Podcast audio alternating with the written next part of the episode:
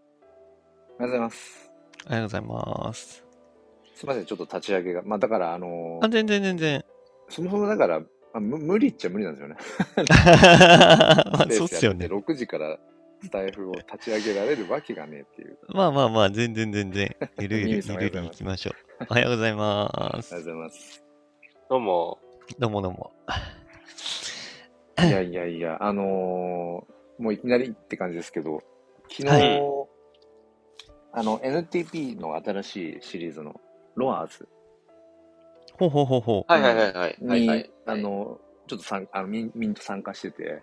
うんうんうん。ううんんなんか、まあ、アローリストをいただいてたので、おおう。んで、久しぶりに、めちゃめちゃペパ話しました。えー、速攻打ったの。めっちゃあのそうなんですねああもちろん、あの、なんだろう、ガガチ法、ガチ法したいから、ああの、そのためにこう、あ、まだ全部で結局11個ミントしたんですよ。はいはいはいはい。はいはいはい。うん、うん。で、まあ変な話、まあ、なんだろう人それぞれだと思うんですけど、うんうん基本なんかこの、お気に入りのやつが1個あればいいかなっていつも僕は、うーん。うん、なんかで、そのコミュニティの、まあ参加権としてもっていう部分で含めても、まあ1個あればいいかなみたいなのが結構あって、そうんのお気に入りの中で。はいはいはい。うんで、っていうか昨日、だから結局、その、1体は確実にミントして、うんう。うんん。うん、って言っても0.02とかなんですよ。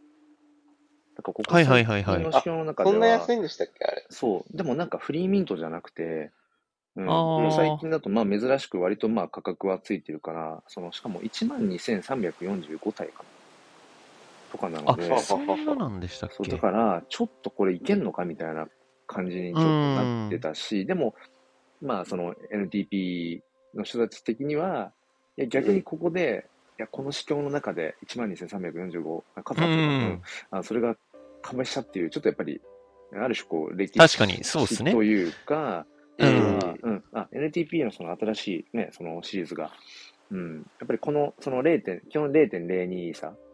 っていうん価格で、あ、これぐらいの時間で、結局だから8時にリリースされて、11時半ぐらいまでには、多分完売してるので、もう完売したんだ。そう、これがまなあるまほたそど、すのごね、いっすね。軸になればみたいな、かなり熱いうん。ねう、んコミュニティなので、うん。でも、とはいえ僕は NTP 自体は、なかなかやっぱり、うん、買えなかったし、持ってなかったから、うんうんで今回なんかその、ああ、じゃあこの、まあ、ロアーズっていう、まあ、次のこのシリーズっていうのかな。なんかそれでこう、ちょっと、NTP のコミュニティにもうちょっと興味あるしっていうので、もちろんそのガチをする、うん、つもりではいるけど、うんうんうんうんまあ、う10ん。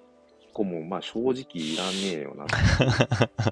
まあ、そう、あ、自分、僕はね、なんかまあ、なんだろうかな。そうで、なんか追いミントしてったら、うん。うん。 俺との中で369円 ,9 円しかなくなっちゃって気づいたはいはいはいはいははい。はいいはいはい。ら。で、あの、5月1日にあの、ピクセルヒーローズの新しいヴィランズっていうシリーズがうんうん。出るんですけど、で、結構そっちもうコアメンバーだったりとかするし、アローリストの数とか、け 結構はいあはるい。から、これ、買えないじゃんみたいな。あそういうことか369円じゃ何もできないとか思って。うん。途端になんか、あまずいと思って。で、そう、あのーガチホしたいし、こういろいろな、まあ、なんか、なんだろうな、他にもお金を循環させたいからっていうう名ん目のう上ん。で、そう。で、何売ろ体うとか思売っったと。そうそう、と思ったんですけど、はい。 369円しかないと、うん。ああ、そうっすあのね。そっなか、リストできない。何もできねえっていうことを改めて思い出して、はい369はい円しかないってはいはいはい。確かにそっ、かそうっすね。あの、そそうだうねそうこの1年の中でなかったので、うん。だからうんあの、なんだっけ、その、あれ、なんか仕組みがいまいち未だに分かりきってないんですけど、その、日でリストするときも、うんあの、かからないときありますよね。リリストするときにガス代がかからない場合もあるし、なんか、オープンシーとかがうん、肩代わりしてるとかじゃないですかね。わかんないけど。どうなんだろう。あ、そういうことなんですか。うん、ちょっとわかんないですけどね。まあ、体感値で言うと、自分が2時でリストするのが、初めてのコレクションのときは、一発目リスあの、ガス代が、だからなんかか、あうの、ん。はあそういう感貫じなん通だ。台って、貫通台というのはなんかこう、いはいはいはい。関所通るためのうーん、なるほど、なる のがかほかどっ。てるイメージがありますね。だから、例えば、えーその昨日のロアーズも、うん。 1体目のそのリ二次リストの時はガス代、うん、かかるけどっていう。 2体目2体目以降はってそういう。そううそうそう、ん。そういう感じなんだろうと思って、で、一発目と、あの、なるほどなるほど二次でちょっととりあえず出そう、300いくらじゃ何もできないと思ってやろうとしたら、うんうん。あ、そもそも2次で出せねえと思って、であとはいはいまはい。あ結構その2次が回ってたので、うあんのうんオファーとかもガンガン来てたから、あじゃあとりあえずまうあんちょっとオファー受けちゃおうかなと思ったけど、うん。うんいや待ってよ、あの、オファーの方がもっとガス代かかるじゃんと思って、はいはいはいはいはい。あ、ラビアンロンさんおはようございます。そう、あのー、なんもできん。って思って、そのサブウォレットからちょっと、あのー、なるほど、いい層を移だから動させそうそて。れを移動させてみたいなこと、昨日ガチャガチャやってて なるほどねいやーこれねお金持ってるしお金持ってるっていうかなんだろうかな人たちからしたら、う ん。なんかすごいごちゃごちゃ細かいことやってんなとか思いながらいや、でもほとんどの人がそういう風な運用の仕方だと思うんですよ。そうですよね、う。うん私もよくあるし、それ。うん、だから結局昨日は、まあ原資回収はしつつ、うん、あで素も晴らしいうんそう、ううんん。でもまあ、あのーいくつかはもちろん持ってるから、うん、まあリビールされてからまたなんかうん。楽しみたいなとかって思って、なるほどっす昨ね日。はね、リビールはいつなのちなみに。あのね、ちゃんと分かってない です。超適当っていうか、なん分かっかてないでもなんか追い、追い切れてなくて、本当に追い切れなくて。まあ、そりゃそうっすよね。ああ、そっか。ー本当に追い切れてなくて。で、それこそ、あの、クリプトメイズって、ごめんなさいね、話またちょっと飛び止めるけえど。全然いいですようクリん。プトメイズってご存知ですかなんか、いや、わかんないっすね。クリプトメイズ。さあれうん、な魔法、魔法使いみたいなやつでしたっけ。なんだっあ、けなんか。ね、そう、そういうちょっとこう、萌え系な、あ、メイドか。メメイドイのドやメイつドか。メイドメイメイドあがーなんかあれいろいろこう武器みたいなものを持ってたりみたいなする感じの、あの、でもね、クリプト忍者とかよりも早いんですよ、確か。へえ。だから、へえかなり早い時から、かなりその、まあ、したためていたコレクションで、はあはあはあうんでは去年のいつぐらいかななんかその、僕もそのクリプトメイズの、なんかアローリストあったから、なんか3つぐらいかな、ミントしたんですけど、でもまあそれこそそれもなんかミント割れしちゃったりとかして、あうん。やっぱりなんかね、その、なかなかこう難しいねっていう、でもクリプトメイズもダメだったかみたいな、そういう感じだったんですよ、その当時とかも。なるほど、なるほど。ううんん、でもなんか、えーっと、リビールがあるよっていう、あ、違うな、なんか2段階でリビールするんですよね。その最初ドット絵うんで、うん今まだドット絵なんですけど、二等身ぐらいうんうんの。それが、うんうんなんか、あの、本当に、本当にイラストの、本当に可愛い系のイラストに変わるんですけど、うん。ううんん。それいつやねんってずーっと持ってて、もう半年以上かな。うんうんでとりあえずまあ持ってたんですよ。まあ、なんか変な話、それ、まあ、損切りしても大したあれにならないし、みたいな感じで。はいはいはいはい。まあ、そそうしでたすら、ねな。んかうん昨日かなんか、あの、5月の本当に頭ぐらい、だから本当にもう間もなく、うん。リビル、第2段階リビルになるって、こう、可愛い系のイラストうにんなるとかで、うん。なんか忘れた頃にっていうのか。確かにそうっすね。だそかうら、なんだ。それこそ、あ、まあ2週間でしょ。あ、2週間ってことは、僕あれでしたっけあの、オーディナルズのピクセルペペの話って、前いや回しましたっしてけしてないっすね。してないですよ。ちょっと冒頭から、ピクセルペうん冒頭からちょっとぶっいろいろぶっ込みすぎちゃってる感じが。全然いいっすあよ、まあ全然いいっすよでいいです かあの、うんうん。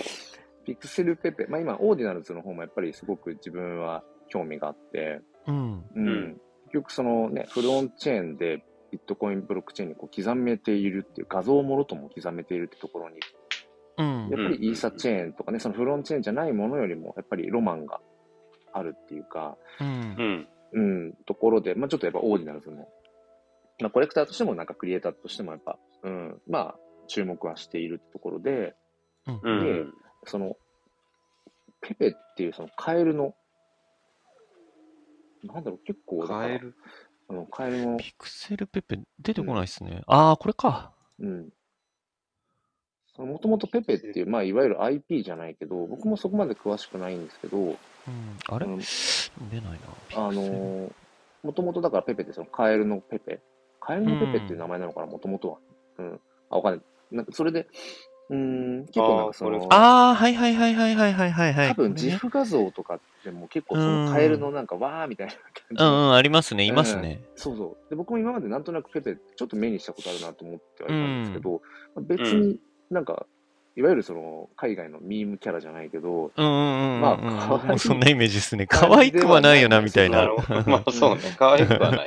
が、あのーなんだっけな、その海外の、でもだんだんその、ヘイト、ヘイトキャラっていうか、なんかそのヘイトカルチャーのうん象徴みたいな感じになってっちゃったらしくて、その、はいはいはいはい作者はのい。意図には反して、そう。で、あなんかその、あの、トランプ大統領とかの、うんなんかそういうちょっとネガティブ的な、そういう、うん部分とこの、なんかペペなんかも、あー、ちょっとこうなるほど。うん、そう、紐づいていっちゃったりとか、あー今ね、まさぽんさんがいらっしゃる。まさぽんさんもあおはようございます結構ね、そう、ペペ、おはよううございんうます。ん同じようにちょっと今、うん、そのあたり楽しんでて、まさぽんなるほど、なるもほっとど。詳しいんですけど、その、うんうんまあ、要はちょっとこう、作者の意図には反して、うんちょっとそういうネガティブな、うん、ものを象徴する。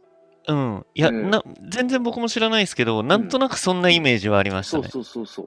う。うんで、そこに来てなんか、ちょっとやっぱりそのイメージをやっぱり払拭したいなみたいなこととうかっん。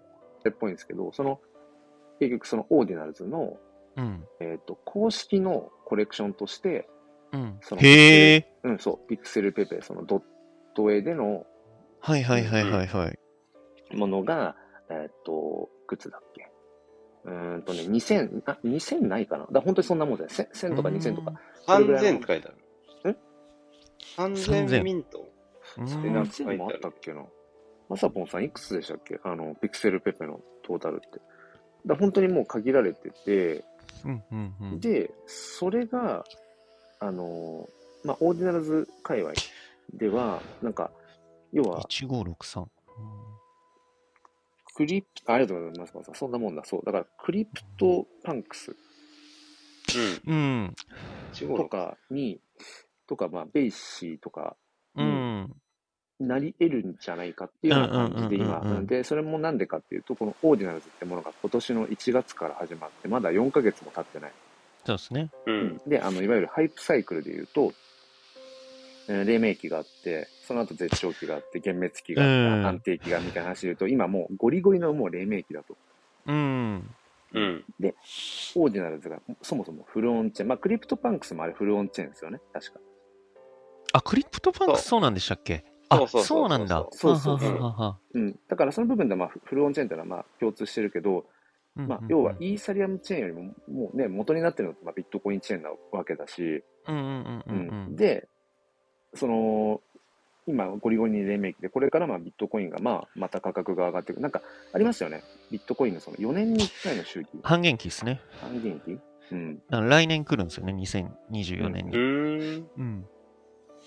とか、結局そのビットコインの、えっ、うと、あれ上限ありますよね、供給量。ありますね、数が2300枚の。うんとか、なんかそういういろいろ考えたりとか、そもそもオーディナルズが、もうゴリゴリの黎明期。まあ今、結局、うイーサリアムの方も、まあ、一般から見たら黎明期だと思うけど、まあまあまあ、そうですね。うんまあままああまそうあ、ねでもそうね、うんあの、うん NFT、うん、の人たちからすると、まあちょっとなんか収束してるよね、みたいな。う幻幻ん。滅期な感じだと思うんですうよ。ん。うん、だけど、こっちのオーディナルズに関しては、もう、ゴリゴリに黎明期だから、うん。うんだから変です。今、そのピクセルペペを持っておいたら、うんうんうんうん。あと何年とかわかんない。あの、こう、今後、うん。まあ、ものすまあごい、大変なことになるんじゃないかっていうねっ。ていう可能性がある。うん。あり得るよねっていううんのうを、んうんううんん結構言われていて、うん。で、僕もなんかそれは、やっぱりオーディナルズを知った、あれ、オーディナルズしたのいつだろう、2月末とかぐらいかな。なんか、うんあれ、これって普通にものすごくねってちょっとやっぱ思ったし、うビッん。トコインという、まあいろいろ捉え方はあるけど、もともとね、その、お金の部分しかなかったところにそういううん。刻める、うん、しかもフロンチェーンで、なんかそれって、うんあうん、すすごいなっていうのはあったから、う。うんん。で、その時に、じゃあちょっとこのピクセルペペ1個欲しいなと思ったんですよ。はいはいはいはい。でも、うんえーっと、えっとね、フフロアがね、結局0.0、0.07とか0あの0.07ビットコインとかぐらい。激高っすね。高っ。 10万。うんでもこれもともと、うんうんピクセルペペって、その、オーディナルズの、えーっと、本当にアーリーで、オーディナうんうルんうズんを触れていたプレイヤーにエアドルされたものなんですよ。だからへー1500へえ。そう、だから1563って、その当時、だから本当に、だからな何月なんだろうあれ、だから本当にオーデナス始まって割とうん早いう段階んだうと思うんでんうすんけうど、ん。だからまだ1563人しかいなかった段階だったんですよね。だからそのそこにはあ、なるほエアドロど。されたのがそのピクセルペペで、それが今もうすでに、だから約30人ぐらあ、なるほどね。うーん。おいになってはいいはいはいる。でも、いや、もっと上がるでしょうっていう感覚になってなんかいて、そまんなあこれはも気がしう、まあまあ、そううね。投資に近いんだけど、ちょっとそれは自分もなんか乗っておきたいなってすごく思って、うんううんうん。ん。そう、あの、無理くり1.4イーサ分作って、マジっすかええー、すげえ。いや、あれです、あの、お小遣い制の僕には そんそんなね、突然用意できるわけはないので、うんうんうんうあん。の、CNP を、あ、なるほど。そういうことか。 CNFP をちょっとちゃちゃっとね、まあもちろんあの、まあこの1年間 CNP を持っていたことによって、すごいいろんな、まあ、体験ができたし、 うでも変ん。な話、まあ、CNP は、まあ、また、またこう、どっかのタイミングで、まあ今ね、結局1位差とかだから、CNP うにんうしてん。うんそんな簡単に変えるもんじゃないけど、うんタイミングを見て、まあ、また、うん、あの CNP は買ってもいいかなとは思ってるし、でもなんうか、ん。ピクセルペペはなんか今しかねえかなとかちょっと思っちゃって、なるほど、なるほどう。ん、なんとはないく。はい、ペペの方うんがね。そうそう。うんうんうんうんまあ今しか、しかも1563しかないしな、みたいな。ううんん。うんうん。と思って、うん、そう。え、それはすごいっすね。 CNP プラスちょっといくつかを、あの、売って、うんうんううんん。で、オーディナルズの方に入れてっていうような感じで、なるほど。ええ、ー、それはすごいや。わちゃわちゃやってました、この2週間。なるほど。えー、すげえ。買ったんだ、じゃあペペを。すごいっすね、マジペペをで。ねすごい。ええそうなんですよ。だから、うーそんんな感じで、なんかね、まあまあまあやってますけど、うん。だはあ、それはすごいな。から、まあそうね、まあその、まあこの辺はどう、どう捉えるかっていう人にもよるんでしょうけど、うん。でもなんかね、そう。で、結局そのオーディナルズの方も、うんうまあ、ピんクセルペッペ買って、で、まだちょっとね、少しあったから資金が。う。うんん。うんうんなんかあのうんビタミゴス。ビタミゴス。えっとね、もともと多分ね、イーサの、イーサチェーンの方で、うんえっ、と、何ミゴスだっけな あの、中ミゴス。中ミゴス。ビタミゴスうん。なんかね、ドット絵の、まあ、独特な、まあ、クリプトパンクスよりもうちょいなんか、あの、ファニーな感じの、うん。 2万、2万種類とかあるのかなうん。はあはあで、それは本当になんか、はいあの、1000円しないで買えるんですけど、はいはいはいはい。うん。なんかそんなの買ったりとか、 なんかうー。ね、うんん。で、そあの、、なそんれか、も、あれなんですね。その、オーディナルズで。それはそれもオーディナルズですね。はあはあはあはあうんで、結局だからオーディナルズのものって全部フロンチェーンなので、うんうんう。うんなんか所有感がめちゃくちゃあるんですよね。なんだはいはいはいはいはい。うん。なるほどね。うん。だからなんかね、でもそっちも結局いろいろちょこちょこ、そのだからペペもピクセルペペが一応まあ、ジェネシスとされてて、でそこから派生して、なんかゲームにつながっていくらしいんですけど、スペースペペっていうのもあったりとか、ううーあん。とは粘土で作ってるなんかそのクレイペペっていうのもあったりして、はいはいはいは結い。局そのはい3はいはいつはい。三つも買っちゃってるんですけど、 なんかあの、すごいっ すね。うん、グレイペペ、ペも持ってんのクレイペペも持ってますね。うん、だから一個ずつ持ってるんですけど、マサポンさんはね、もっと持ってます。へえ。なんかね、マサボンさんもお金持ちですう、ね。マサポンさんはね、 かき集めた らしいです。へそくりをね、あっちゃこっちゃね、集めて、すげえ、素晴らしい。で、すごでいクレイペペも、にあクレクレイペペ2個ぐらい持ってましたっけ、マサポンさん。あと、なんかスペースペペもうんうんうん何個も。だからトータルで昨日かなんか、ペペ関連10個ぐらい持ってるね。うん。すげえ。え。なんかね、すげえ。すごいね、おも面白かったですよ。だから、うん、なんか、オーディナルズが面白そうみたいな話になって、で、まさぽんさんもなんかそこにこう一緒に、あ、じゃあうんう自分んうもオーディナんルうんズをみたいなことを言って、で、ちょっと自分の中で一旦オーディナルズの方は、こう、一時保留してたんですよ。うん。はいなんか、クリエイターとしても、まあ、オーディナルズの方でやるちょっとこう、コンセプトっていうか、まだ必然性がないな、みたいな感じで、ううんん、。 思っ うん。て、で、気づいたらなんかまさぽんさんがめっちゃこう、カやってるカかエらル。を追いかけ始めたから、突然。すごい勢いで、もうよあのよ横から、もう、ハーレーでブーンみたいな、もうなんかもうん。うんう、う。ん、もう、で、あの、このペペのやつとかって、こう、いわゆるディスコードの中とかでこう、あ、ビットアミゴ。ビッグトワアーっミてこゴう GUA でグワーみたいな、グワグワみたいな、もうビングですよね。グワグワみたいなディスコードの中で、もう、うんうんうんマサポンさんがもうバイクに乗って横からグワーって追いかけてってるみたいな。はいはいはい。そううん。あマサポンさん、アイコンビタミンゴにしたけど、そうそう。なんかね、そのマサポンさんの、もうゴリゴリにこれがそれうそう、今ね、アイコンにマサポンさんしたのがね、ビタミンゴ。うん。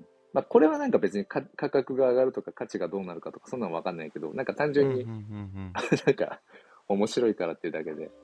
もうまあ、ミームっすね、全部ね。これもミームな感じ。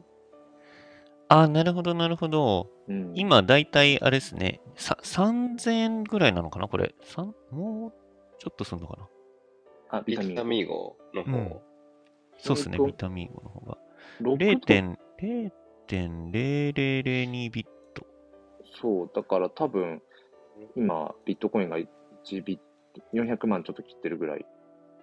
あ、そっかそっか。1000円弱か。なるほそうど。そうそう。だからね、すごうんい、そんなもん。あの、だから、オーディナルズの、うんうん。なんだろう、あの、最初にちょっとこう、試しに買うには、なるほど、なるまほあどいい。かなって。で意外と、僕もなんかちなょるほっどとねタイミング見て、こうビタミンゴ、あのーこれビタミンゴ結局僕はあの、4つぐらい買っちゃってるんですけど、はいはいはい。うん。で、気づいたら、あの、オーディナルズウォレットの中に1000円しかないって いう。 なんかも気う、づいたらね。気づいたらねっていう、なんか、そう、なんかここに来て、なんかた、なんだろう、こう、もう、ミーム的な、なんか、ただ楽しいからみたいなことをいや、めっちゃいいと思いますうよ、本ん当。いいんに。じうゃないですかうやんっ。てる感じです、楽しんでる。感がすごい。ん。うんいいな。そう、まさぽんさんもね、またね、そう、めっちゃ買ってんですよ。やたら角刈りとかね、なんかすごい押してて、もうなんかね、なんかまたそれがこう面白いっていうかね、こう近しい人うが、ん。あの、そのワイワイやってる感じっていうのもまた見てて楽しいいいですよね。ね。うんううんなるほどな。え、ちなみにそのペペって、はいえっはいと、コミュニティはアメリカなんですかね、これ。うん、ですん、だと思います。あの、ディスコードもあって、うんうんうんうん。そっちのディスコードの中で、まあ、日本の、うんまあ、チャンネルがあって、でそこに、あのーなるほどなるほど。本当は N 氏さんっていう、お二人ご存知ですかねあの、 N 氏さん。うん、N 氏さん。あ、わかんないで本す当はね。 N、わ本か当んないはです NC っていうアカウント名で、あの、結構、だから、初期から、ビットコインとかも多分早い段階からで、でも、人生上がってるんですよね。20代であ、も多はい分は上いはがっい。てるんですよ。早っ。うはいんはいはい。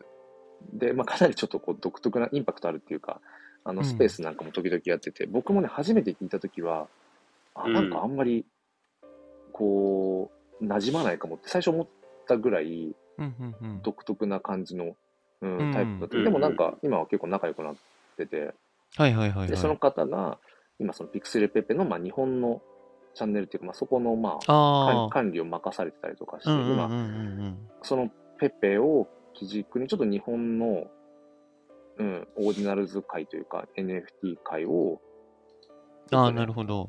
あの、かなりこう、 なんか、革命を起こそうとしてて、結構ガチな感じで、うんう、うんん。そう仕掛けていこうと今してる感じ。なんかそっちはそっちで、うん、結構なんか、面白そうだなっていう。なるほどっすうねん。で、まさぽんさん、そう、N、N 氏さん、あ多分ね、あの、なんかフォロワー数とかもパッと見なんか全然別にその、2000人とか多分いないから、ああれなんだけ。ど、かなりね、インプレッションとか、そのインフルエンス力多分結構すごくて、それこそ、うあん。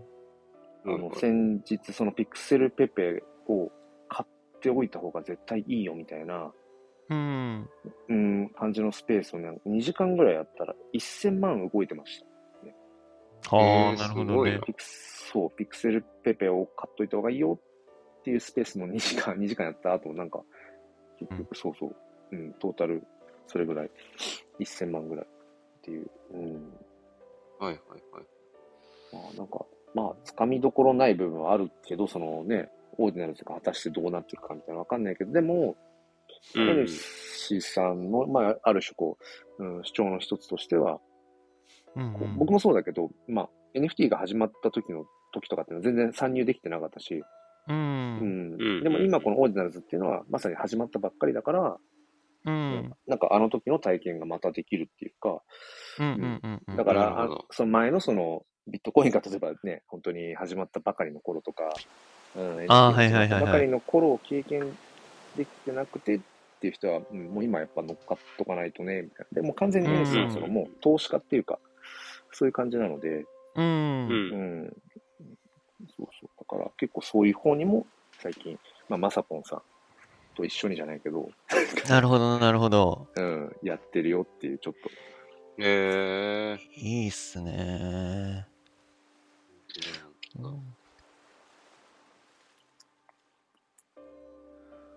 うあーんオーディナルズ盛り上がってる。あれ、ごめんなさい。マーケットプレイスって、えっと、うんどこなんでしたっけ、あ、それがね、だから、えっと、オーディナルズウォレットだけで一応完結はするようになったんですよね。あ。あ、そうなんですすね。えっとね、だから僕がオーディナルズ触れ始めた2月末ぐらいの時とかって、うん。えっと、まあその、要はオーディナルズ、まあ、もしくはビットコインを入れておく用のオーディナルズウォレット、うん。まあお財布がまああって、あと、えっと、X バースウォレットっていうのもあるんですよね。エクスバスウォレットはありますね。うん、同じく、まあ、ほうほうほうビットコインとかオーディナルズを、まあ、入れとく。で、一応なんか自分は2つ作っていたんだけれども、うん。えーっと、もう今基本オーディナルズウォレットの方で、うん、やり取りができうんるとやいうりか。取りしてて、で、もともとでも、その、それこそ、インスクライブ、その、ビットコインチェーンに、うん。その、刻み込む、うん、作業ですね。まあ、だから、うん、イーサチェーンで言うと、まあ、ミントの感覚。うん。そのインスクライブするのとかは、ま、前はなんか別のサイト、ガンマっていうサイトとか、オードスワップっていうサイトとか、なんか別のサイトでうん。刻み込んで、ああ、そなれをオるーデほィナルど。ズウォレットでキャッチするみたいな、はいはいはいはいはいす。ごい煩雑だったんですけど、うん。もう、うーんと、ここ最近かな、うん。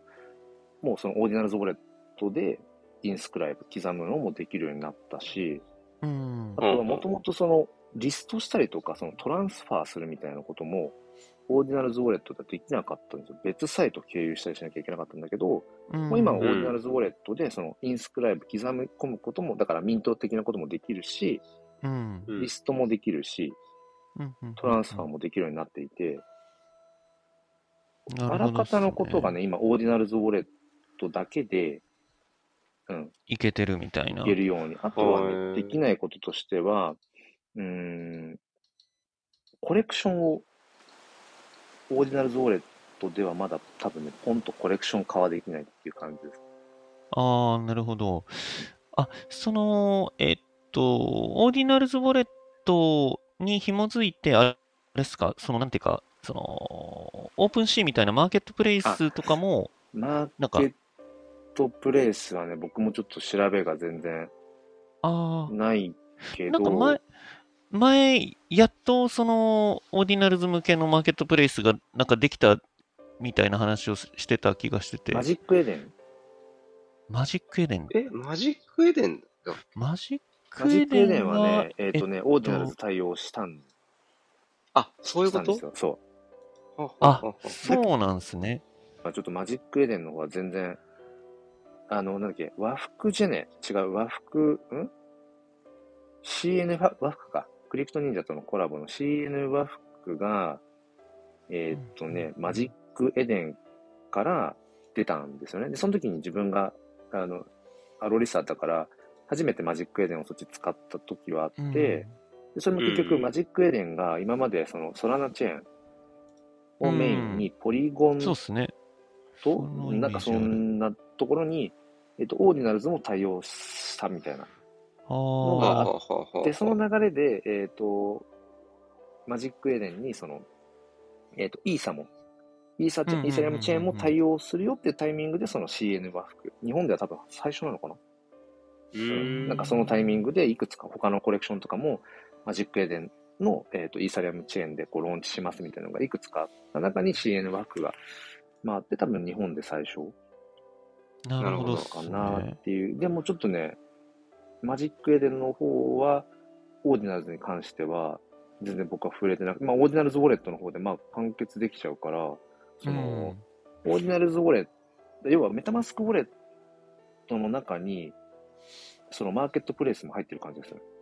っていうことですよねそ。うあだーからなるほどオーディナルズウォレットの自分のウォレット行って、まあ、あの、なんていうの、こう項目というか、選択肢の中に、えっ、と、まあ、オープンシーのホーム画面みたいなものがそのまんまある感覚です。ああ、そういうことなんですね。はいはいはいなるほとどか、そのそのままコレクションとかっていうのを押すと、うんオーディナルズの、まあ、コレクション化されているものが、うんまあ、その、ボリューム、トータルボリュームとかのあれでこうバーって出てきたりとはかいはしいはいて、はい。あ、そうなんだ。そうそう。で、そのままその中で、あの、まあ、買う、うロータリーん、で売買もできる。入るっていうう。んだから、なんかね、結構、なんか整ってきたらこれ楽だなっていう。はいはいはいはい。まあそうですね、う本ん完当に。結するっていう。なるほどね。うあそーで結局そのコレクション、オープンシーンみたいな、その共用コントラクトでコレクションとしてポンと作れない感覚の一つの理由としては、うん。えーっと、結局このオーディナルズって、うん。その刻み込んでいく、インスクライブしていくと、全部投資番号がつくんですよね。シャープいくつ。はいはいはいはいはい。はあはあはあだから、なんか、なんていうのかな。今もう、だから200万台、200万番台とかに多分なってきてるんですけど、シャープ200万なうんん。あーあれですよね、。もうそれそれぞれに、あのーもうな、なんていうか、あのコレクションとか関係なくそうそうそうそう刻まれていくってことですよね。もう1個そういイうことンねスクライブするときに、うん。え今これ、要はオーディナルズ、トータルで言うとオーディナルズの今何番目だよみたいな。うん。うん。そう。だから自分が、えっ、と、2つほど、その、写真 NFT を、まあ NFT じゃないかもしれないけど、あの、刻んだ時は、二十何万とかだったんですよ、まだ番号が。うんうんううんんうん。うん。でも1ヶ月しないうちにもう100万番台超えて、もうそろそろ200万番台。うん。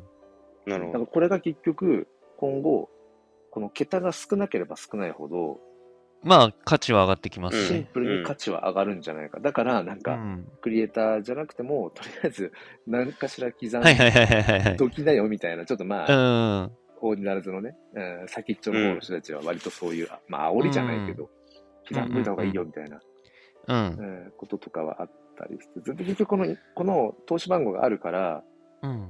僕もまだだからそのコレクションっていうのを作るほど別に自分の作品をインスクライブしてないから、まだ試せてないけど、どうやら多分ね、なんかね、申請するっぽいんですよね。申請するんだ。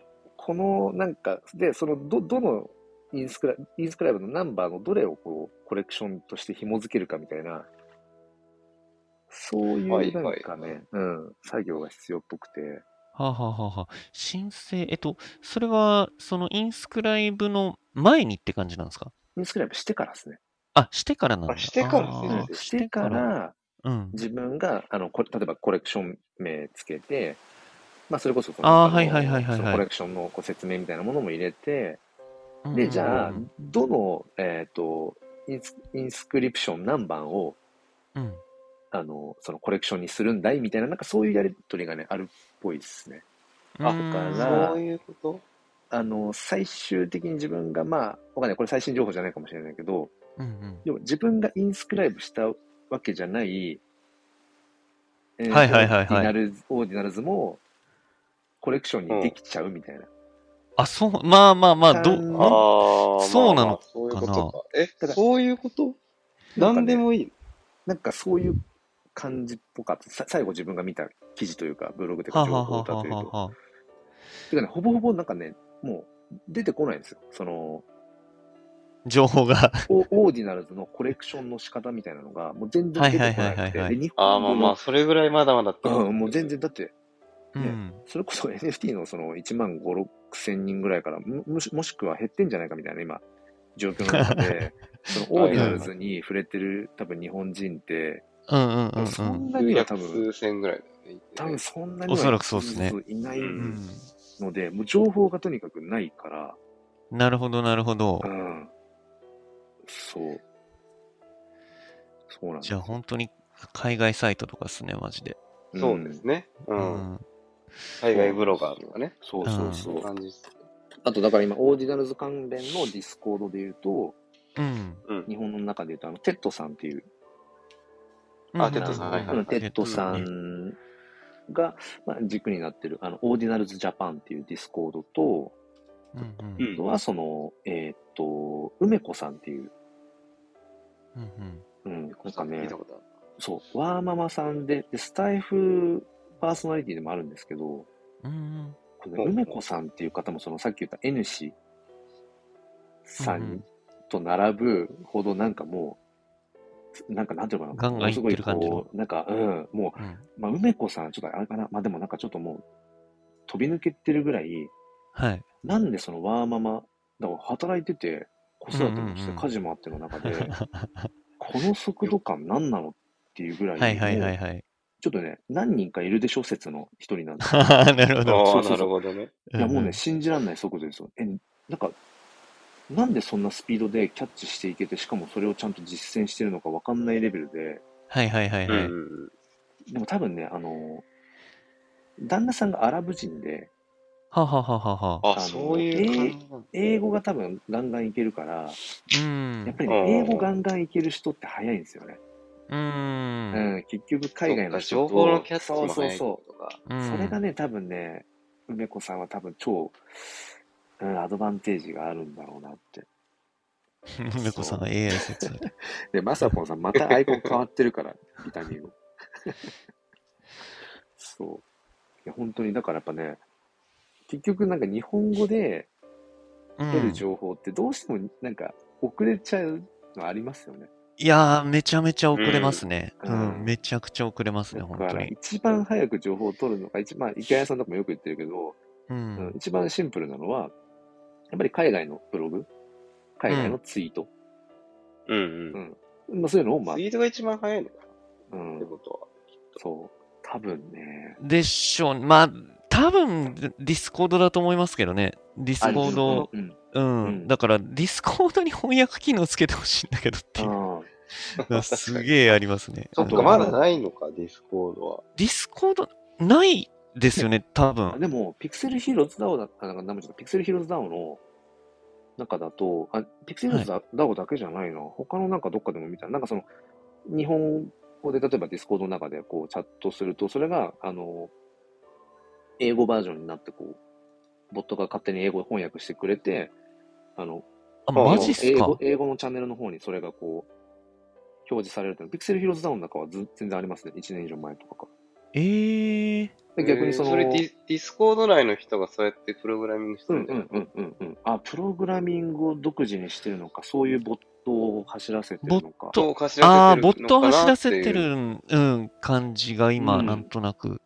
あれですよね、その、えっと、入力したら、自動、また違う、なんだろう、こう、要約す、んうえっと、英訳されたものがまた別でバッと出るみたいなそ感うじそうでそうすそかう、ね。別チャンネルに。そう。はいはいはいはいではそい。の逆もしかりで、その英語うで、ん、うん英語チャンネルの方であは、うん、はいはいあはいのー、チャットされたものが、うんうん、日本語になってうん日み本語た訳いにななっ。て、日本語の部屋に。っていうのはね、ありますね。はいはいはいはい。いいっすよね。なんか、ふ、普通になんかワンクリックで翻訳してほしいんだよああ、確かにね。あの、な。うん最近、最近っていうかもう前々から思うのが、はい。あの、うん海外のツイッタースペース、はいはいはいはいはい。うんあれを同時にあの日本語にこう翻訳してくれるツールをうなんんか。ずっとさ、ずっとっていうかまあ探しつつ探しうんうんう時ん々探してよくわかんなくてだからあるんすか、そんなの。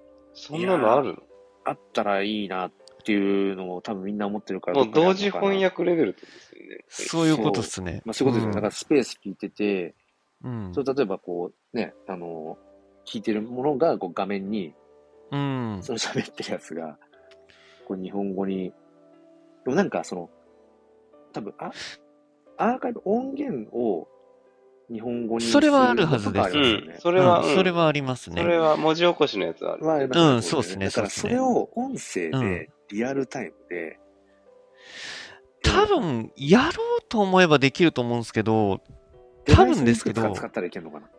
あ、いや、うーんと、そういうわけ多分そういうツールを使えばいけると思うんですけど、多分無料じゃ無理なんじゃないかああ、まあ、あーなるな。ほそどね。んな気はする。うん、なんとなく。うんだから海外のツイッタースペースをリアルタイムで終えたらいいなってのはいつも思ってて、うーん。うん、確かに確かに。なんとなくで、こう、潜ってたりするんですけど、やっぱりね、うんやっぱりね、うん。うんリスニングを僕もたまに聞くけうんうんど、うん。わかんない。わかんないっすよね。え、うん、早いし。あれっすよね、スペースって文字化されてますもんね。すテキスト化されて、あれテキスト化されてなかった。あれ、アーカイブか、アーカイブか。アーカイブだとアーカイブで同時は無理じゃないさすがに。アーカイ同ブで時、確にあ、そうか、なん同時は無理ですね。同時は無理です同そ時うすね。ると確かに出ますね多。分。うん。うん。確確かに。かに。そうなんですよ。だから、なんだろうな。やっぱりそう、それは思い、思うし、日本人がどうしてもやっぱり、情報をくれちゃうとか、やっぱりどうしても2番煎じになりやすいのって、やっぱその英語リテラシー。まあ、そうっすね。まあそうだよ英語ねは、うんうん。英語は、そうなんですよね。で最も、新 A、だから。 AI とかで、まあなんか突破しそうですけどね、そこね。あ、多分、すると思いますうね。ん。まあ、間もなくだとは思いますけど。うん、うん。本あ、当原に多平さん分。が、原平さん、ボイシー受かったんですよ。え、すごい。あ、そうそうそうそう。そ原うそう平すごいですよね。そう。ねあれ、もう原平さんの、あれか、はじ、あれはもう始まってんのかな、ボイシー。そういえばね。原平さん始まったのかあ、5月1日から配信予定だから、なあ、そうなんだ。月本当だ。曜日からだ。ねすごっ。すごい。えそう。一発で受かったって。へえ。やば。え、なんか5%とか10%とかじゃなかったでしたっけいや、もっと低い。もっと低いですかもっとああ低い、もっと低い。すごすぎ。ね、だから、まあ、もともとね、まあ、NFT 界隈でも、原平さんは、まあ、うんあの、ね、普通にこう流し入れて活動してるからっていうのはあるけど、ねもうすごいなぁって。うん。マングレータイミング。 緊張。いや、そうですね。なんか、ボイシーで発信できるってだけでもうなんかブランドですもんね。なんか、いや、いや、すごい本っす。当にそう思う。勝ち組だよ、勝ち組。勝ち が。ううん。ん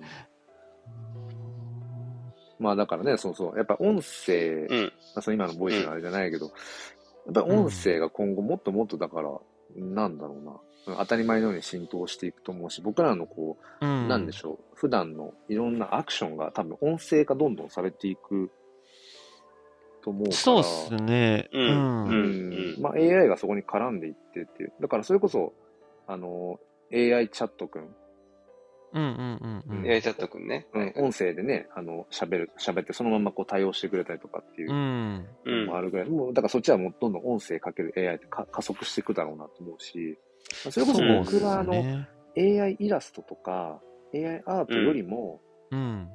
AI かける音声の方がちょっとやっぱ興味はあるかなっていう。うんうんうんうん。どちらかとないうるほどね。うんうんうん。そうですね。。プレミアムやるにはある程度再生回数ないとできない。あ、そうなんですね。誰でもプレレミアムできるわけじゃないんだね。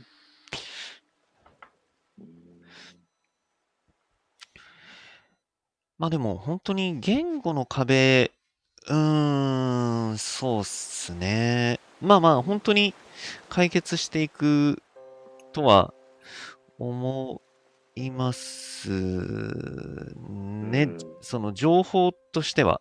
うん。うんうんうんううん。ん、情報としてはそうなると思いますね。うんでもまだその、チョークさんいろいろ触ってるじゃないですか、AI のツール。うん、そうですね。ただ英語の方が精度はまだ高いですよね。高いですね。まあそうだよ。うん、英語の方が精度高いっていうのと、まあでもこれはどうなるんすかね、本当に。わかんないけど、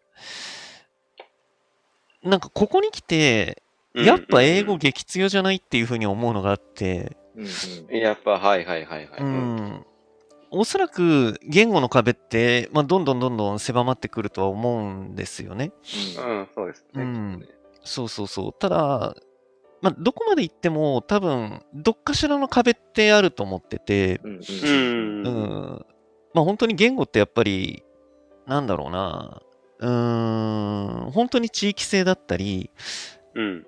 うん、そもそも、多分、ノンバーバルなところも含めて、言語っていう、その、雰囲気みたいなもああ、確かに、確かに。の、うん、結っ局てあるか文ら。化ですもんね。あ、そうなんですよね。文化ってそうそうそう。文化であり、極端なこと言えば、そのに民族性だったり、もしくは個人の、その、なんだろうな、こ心みたいなものもうん絶対反映してるんですよね、言そうそ語うっ。だてか。ら結う局、んその、日本人のこの、なんだろう、まあ、いろいろこう謙虚さとか、ううん、そうそうそうそうそまうそうあそう。あの調和を重んじるみたいなのとかって、うんここまでやっぱり出てるし、その、謙譲そ語、うそうそうそう丁寧語みたいな、ここまで、あそうそうそうそうそうそうあそのそう言ね葉がこううん細分化されてて、あと、う。うん。シンプルに語語彙数、あ、そうですね、そうですだねか。うん。言葉の数なね。なんていうのかな、うん美しいものを見た時の言葉とかも、うん。なんか、そのうん、奥ゆかしいとか、なんかこう、うん。うん。うん美しい、うんうんうんな、なんだろうな、ちょっと今 言ってること出てこなかったけど、あ、でもそうそうそうう、んあり、うんあると思います。美しいとか、ね。うんあいろの、んなは、華やかだったあり、そうそうそう麗しいだったり、うんうん。あると思うから、まあ、その辺の壁みたいなものは多分、あると思うんですけど、うんただ、うんなんで英語激強かってなると、うんまあ、こっからそれこそ、その、クリプト界隈も AI も、やっぱり、どんどんどんどん加速、当然していくと思うんですけど、うんうんうんうん基本的なプログラム言語が英語だなのがすげえ強いなと思ってて、あああ、そういうことか。うんあはあはあはあはあ結局その、例えばチャット GPT であったとしてもう、んその、うん動いてるのはプログラム言語なわけですーよね。うんうんうん。で、それと、その僕たち人間が話す自然言語との架け橋ができてるっていうのが、チャット GPT のある種の一つのすごい側面だとは思うんですけど、そもそもプログラム言語が英語なのがすごくて、うんうんうんうんうんうんだから、やっぱ英語強えなみたいな。うんうんどこまで行っても英語ってやっぱりすごいスキルなんだろうなみたいななるほど気はねなんとなくしてて、うん、やっぱり英語が話せると話せないっていうのは、うん、まあつ話せるとか、まあ、使えるか使えないかうんっ。ていうのは結構やっぱり相当なアドバンテージの違いがどこまで行ってもあるんだろうなみたいな、なんとなく感覚はありますそれはね思いねま。すね。だから僕もなんかその、言うほど喋れるレベルじゃないけど、まあ割と英語は好きな方だったりとかして、なんかそのう、んうんうんまあそれこそ意識的にちょっと英語で喋ろうみたいな時とかって、まあそれこそあうんうんうのん、ね、教育現場にあの、ALT の先生はいあねああー外国人はいはいはい講師のはい先生っているかうら、んまあ喋るときはなるべくこう英語で、まあ、 あの拙くても喋るようにはいはいはみたいな。心がけてるんですけど、うんでもなんか英語で喋ろうと思うと、うんなんだろうな、こうやっぱ発声してる部分がちょっと違ったりとか、うあーのんよくあるのが英語で喋るとすると、ちょっとね、トーンが上がるんですよね。はいはいはいはいはいはい。はあはあはあ。なんか、だからいつも使ってる、日本語使ってる時のインあトネーションとう変わん、るなかるほどなるら、ほど。うん、なんかね、自分自身もまたちょっと違う感じの自分になる。うんうんうんうんうんうんうん。あとは日本語ってなんかその結論が後の方に来るんですよね。ぶそうっすね文そうっすね文節うんうんのうんうんうん。うんそうですね。私は何々を、うん例えば買いましたみたいなのって、はいはいはい。うん、でうもん英語って、うんアイボートって最初に買うが来るから、うんうんうんうんうんうん。まずどういうアクションをしたかが先に英語ってくるんですよね。いやもうほんとそういうところ、そういうところ。うん、だから、なんかその、私はこうこれからの未来がこういう風になることを望んでいるよって、望んでるが最後に来るんだけど、うんうんう英語んだうんうと I ん。 hope とか I wish ってう言ってんるうだんうんうんうん。からそこのなんかね、速度感みたいのも、いや、ほんだからそう例えばその、ねうん。ディベートとかじゃないけど、例えうんうんばうんツイッターうんスペースなんかでこう喋ってる時なんかもそうだけど、やっぱり海外勢っていうのか、まあ、日本語も喋れるけど、っていうか、まあ、バイリンガルの、例えばその、まあ、仲良くさせてもらってるトニーさん、トニー・ベガさん、うんあうんの、NFT 日本とか、あとなんか毎週土曜日、あ、国境か、毎週土曜日の 10, 10時に、朝10時に、うんあの、に日本語と英語のこうバイリンガルスペースやってたりとか、うんそのトニーさんとか、うんあと、あの、毎週日曜日の朝9時からやってる、あの、テテリー、テリーさんって、あの、エイトシップス、あ、わかんないですね。エイトシップスっていう、まあ、コミュニティ、NFT はまだ紐づいてないんですけど、エイトシップスっていうコミュニティがあって、うん。で、結構それもバイリンガルスペースやったりとかして、うーうんん。ムーンバーズ、ちょっと関連してたりとか、うんうんうんビーフレンズちょっとよ僕よくわかんないんですけど、あんまり。この前なんかビーフレンズのファウンダーが日本に来て、そのエイトシップスのコミュニティに参加して、ものすごいことだ、みたいな。渋谷に集まれ、みたいへな、ものすごいことになっへて、ちーょっと自分は行かなかったけど、あの、うんうんうん、まあちょっと夜夜中だったから。うんなんかそっちのバインガースペースの時もそうだけど、やっぱり海外の人とかって、やっぱなんかその喋る時のあれが、うん。もう結論からバンバンバンバン、だからそのなんか言語のあれもあるんだろうけど、うんうんとにかく、そのタッチの差で早いんですよね。うんまずず自分の主張うん主張がそう、そうだと思いますよ、本当に。うだんからそれこそスペースで何人かで喋ってる。で、僕も結構その、トニーさんのスペースもそうですそのエイトシップのスペースも、まあスピーカーで結構軽率に上がるんですけど、うん。うん。むしろ挑戦でもあって、なんていうのかな、うんうんうんうんうん。もガンガン話していかないと、で話に、うんまあ、割って入るじゃないけど、うんうんうんうんうん。いかないと、うん、なんかね、そもそもこう、自分の主張をちゃんと出せないっていう。いや、そうそう、そ、その辺が、そうの、んさっき、あのー言った、そのなんか、民族性だったり、その個々人の心の形成に絶対直結してると思うんですよね。うん。うん、その言語の使い方すっていうのが。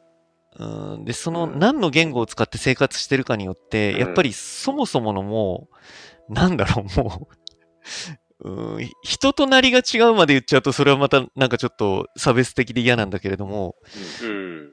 なんかもう、やっぱ違うんですよね。ううん。うん。うん。うん。だから、で、僕はすごく重要視したいのは、うんと、どっちがいいとかっていうのはあまり考えたくなくて、うんうんはいはいはい。で、その、なんだろうな、一つの特徴として捉えたいところがあって、うんうんで、ただやっぱり、うーん、その、日本語ってさっき黒さんが言ってくれたように、結論が最後に来るから、うんまあ、うん。その多分、英語圏の人たちからすると、なんかまどろっこしさみたいなのを多分逆に感じるんだと思うんでなするよほね。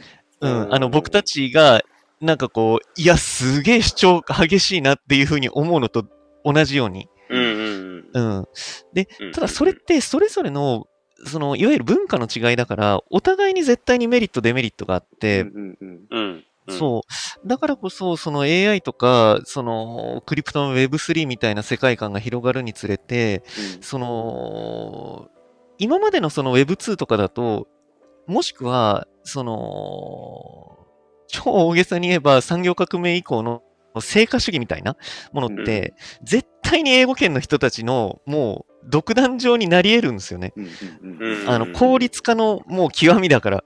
うんううんん。うん。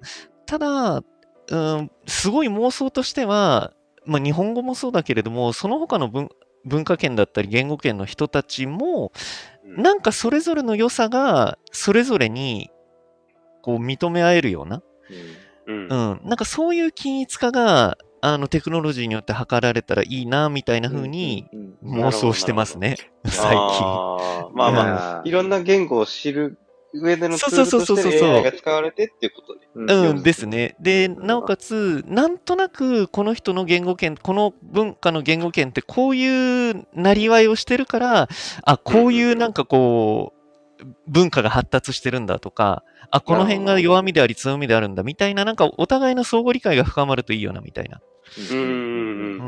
ん、気はなんとなくしてて、だ、だからこそ、なんだろうな、まあこれもよく言われる話ですけど、日本人って本当に間、間を重んじるというか空気、空気をね、うんあーでももうそれ、が悪い風で言えば同調圧力になるし、うん。うん。いい風になれ確かにねばその間を読むっていうところって、で、えー無理やりかもしれないけれども、その日本のそのアニメーションだったり、いわゆるそうんの IP の強さって、多分そういう間とかうん空間認識にあると思うんですよね。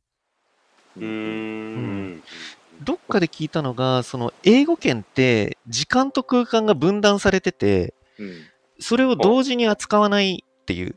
ただ人間ってす、あ、日本人ってその空気だったり間みたいなうん空気感を重んじるところがあるから、時間と空間が一致してるというか、相互に動いてるんですよね。おー。おーああ。だからこそ、そういうアニメーション。ンだったり IP みたいなものが強いみたおーないな分析をする人もいて、あ、それってすげえなみたいな。そうなんだね。うん。だから、やっぱ今の日本って、もう、自他ともに認めていいぐらい、結構やっぱり元気がないじゃないですか。うんうんううんん、そう。だからこそ、いや、日本ってここが悪いよねとか、うんう。ん、言われがちだけれども、うん。うん、やっぱりいいところも見て、で、悪いところもそれで、こう、なんだろう、目を塞ぐのも良くないと思うんですよね。うん。うん日本人の悪いところとか、今までの日本の文化ってここが足りなかったねってことも踏まえつつ、いいところも伸ばしていこうみたいなところを、なんかこう、常に考えたいなみたいなうん気はなんとなくしますねうん。うんいやだからこそ本当日本の IP ガンガン世界に売れてほしいですけどね。まあそうですよね。うんそう。ね。本当に。まあだからやっぱりあそまの、ささっまさんありがとうございますきのうん、だからね、そう、だからさっきの間,、間の話とか、だからそういう、うん。なんか芸芸術の部分とかね、なんかそういうのってやっぱうんりすごく日本って、うんうんこう古くからあるものでたくさんね、やっぱりそうあなんるでとすよ、ね。それこそだから枯山水とか、まあ、完全に間ですもん。まあまあまあ、うん間も、間、間のうんね、そう間でしかないですからね。 今ふと思ったのが、まあわかんないですよ。うんこれはなんかわかんない。どっかで読んだあれなのか、今勝手に、あの、うん何か浮かんだだけわかんないけど、うんそのなんで日本人がその間とか空間を大事にするかって多分、狭いからなのかなって。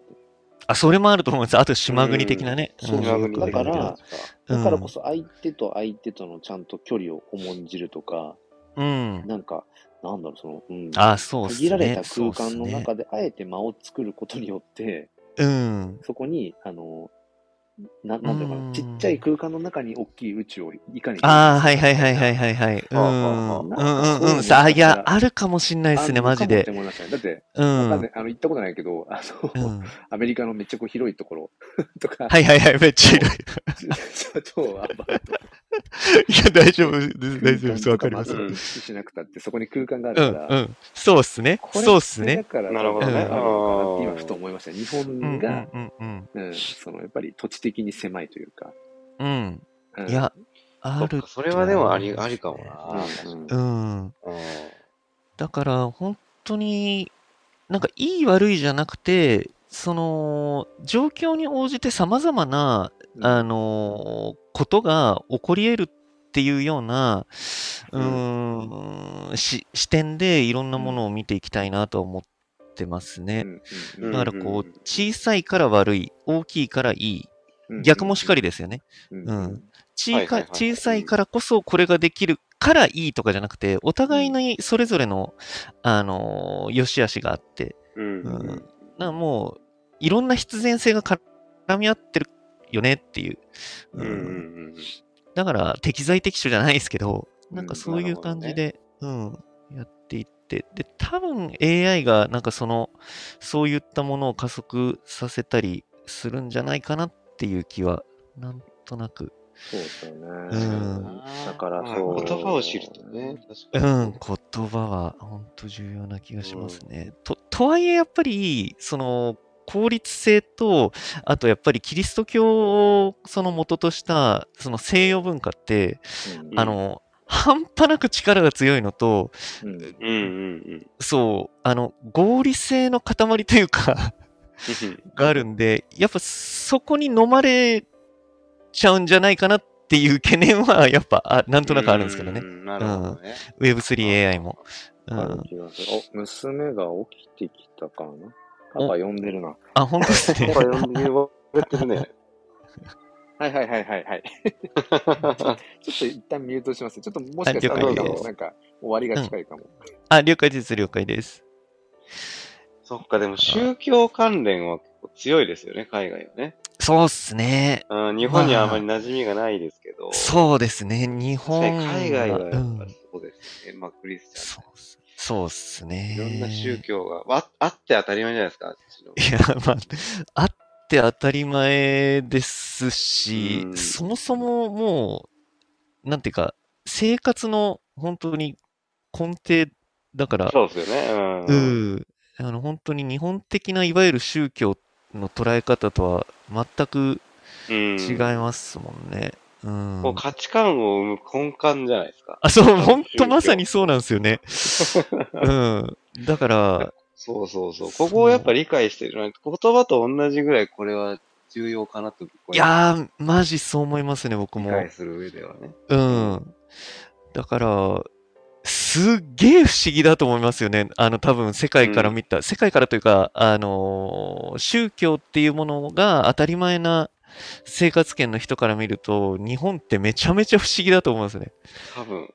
うん。無宗教でどうやって規範してんのみたいな。 無宗教の状態でどうやってみんな、なんか生きてんのみたいな。うんそれは そんなイメージだと思いますそうだよなうん。ね。だから、その辺のね、やっぱり、うん、あれも。で、しかも言うて、そんなよくわかんない国が、うん、まあこれからどうなるかわかんないですけど、現状まだ世界第3位の経済大国ですからね。そうよね、いい意味不明だと思いますよ、本当 に。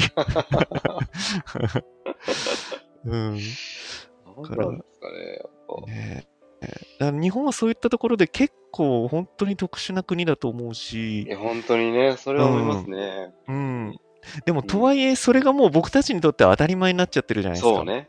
それが逆にね。そうそうそうそう。だからなかなかそこの客観視っていうのも僕たち難しいから、それこそ海外の人たちから見た日本の視点みたいなものも、うんそうですね。そうそうそう。やっぱり見ていって、ああ、そういうふうに感じるんだ、海外海外の人は、みたいな。あそううん。いまあ、うそ機会も。どう見られてるかっていうのもそうですそうですうね。ん。そうなんですね。思いたいなっていう。うん。そうだよ。で、あ、あと一つ、ちょっうと、ん。あれなんですよね。なんか、うまくまとまってないんで、ちゃうんん。うん。と伝えられる自信正直あんまないんですけど、僕はあれなんですよね。今週、この2週間で、こう、はいはい。思ったことの一番大きいのが、う実は AI ってん。うん。人知を超えられない説をなんか思ってきて、うん。はいはいはいはい、はい。で、。その理由っていうのが、うん。うーんと、僕今、あのーお二人にお伝えしたあの YouTube で今、AI で音楽作ってっていう。で、それに今、ちょっと物語を作りたくて、うん、うん。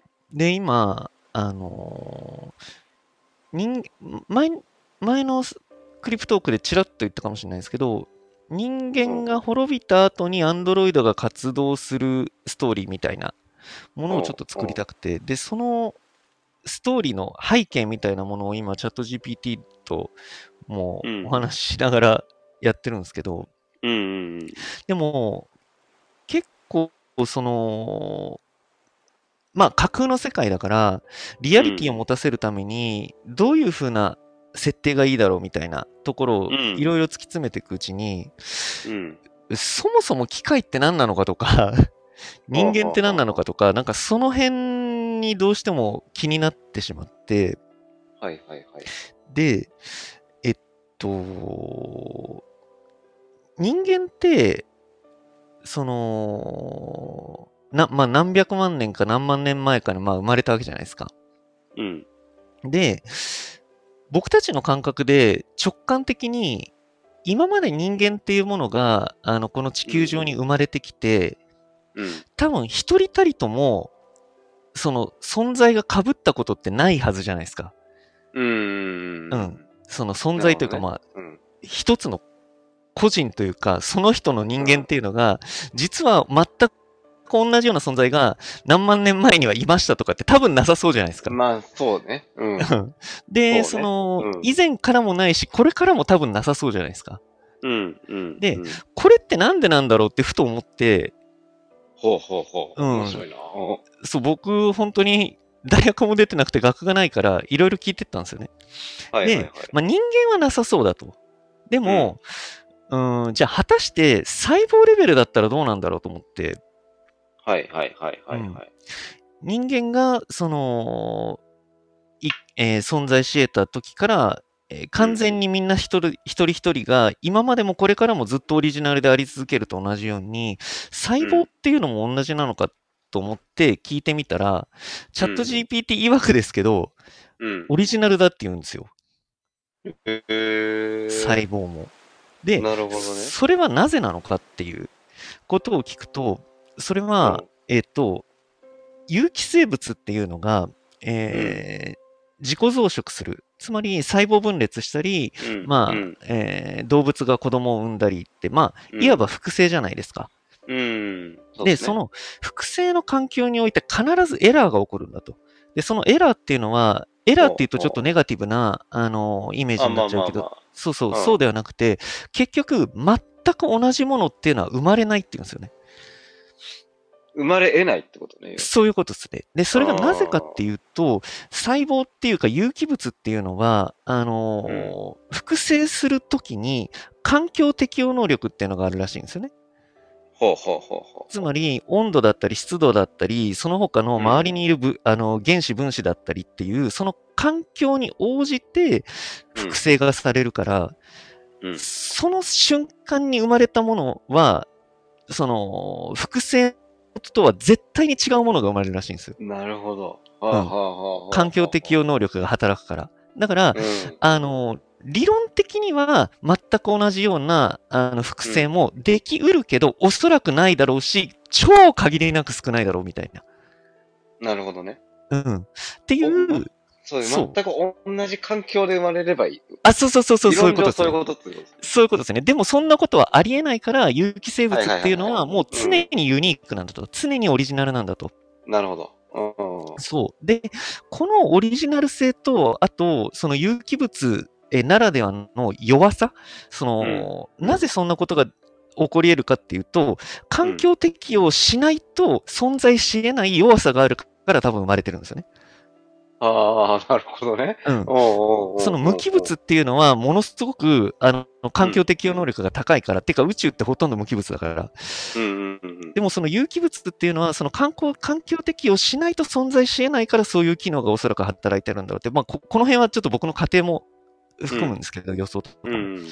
で多分それがあるから意識があってなおかつ探求心が生まれるんじゃないかって思ってはあ、なるほどね。ってなってくると、無機物である AI って多分探求心とか、もしかしたら意識もできない気がするんですよね。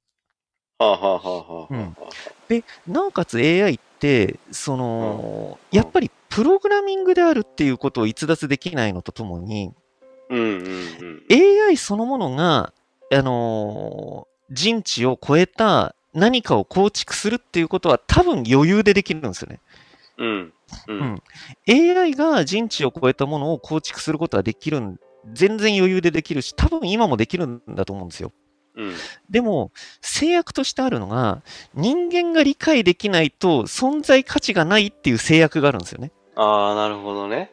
そうそうそうそう。うだから、理論上は AI があの人間の人知を超えた思想も哲学もいとも簡単に構築できるんだけれども、人間が理解できないと、なそるほどもそねも、そうそうそう、そうですよね。はいそう、はいはいは存い在し得ないというか、あのー、無機物である AI には探求心も意識も、あの、向上心というものがないから、そその人間の人知を超えた存在をする意味がないんですよ。っなるほどね。あーそうそうそうそうそうはいはいはいはいはいはいていう観点から、あ、やっぱ AI って人知超えないんじゃないかな、みたいな。っていう意味、本質的に超えられないってこと。そうそうそうそうそう。なぜかというそと、ういうことかうんそう、AI 自身には探求心や意識っていうものが、有機物じゃないがゆえに必要がないから、なるほど、なるほど。うん。じゃあ何をもとに上限が定められるかっていうと、やっぱり人知なんですよね。人が理解できるって言ったところが限界なんじゃないかっていう。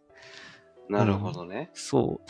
だから、やっぱり AI を使ってしん、えー成長していくのは、どこまでも有機物であって、うん。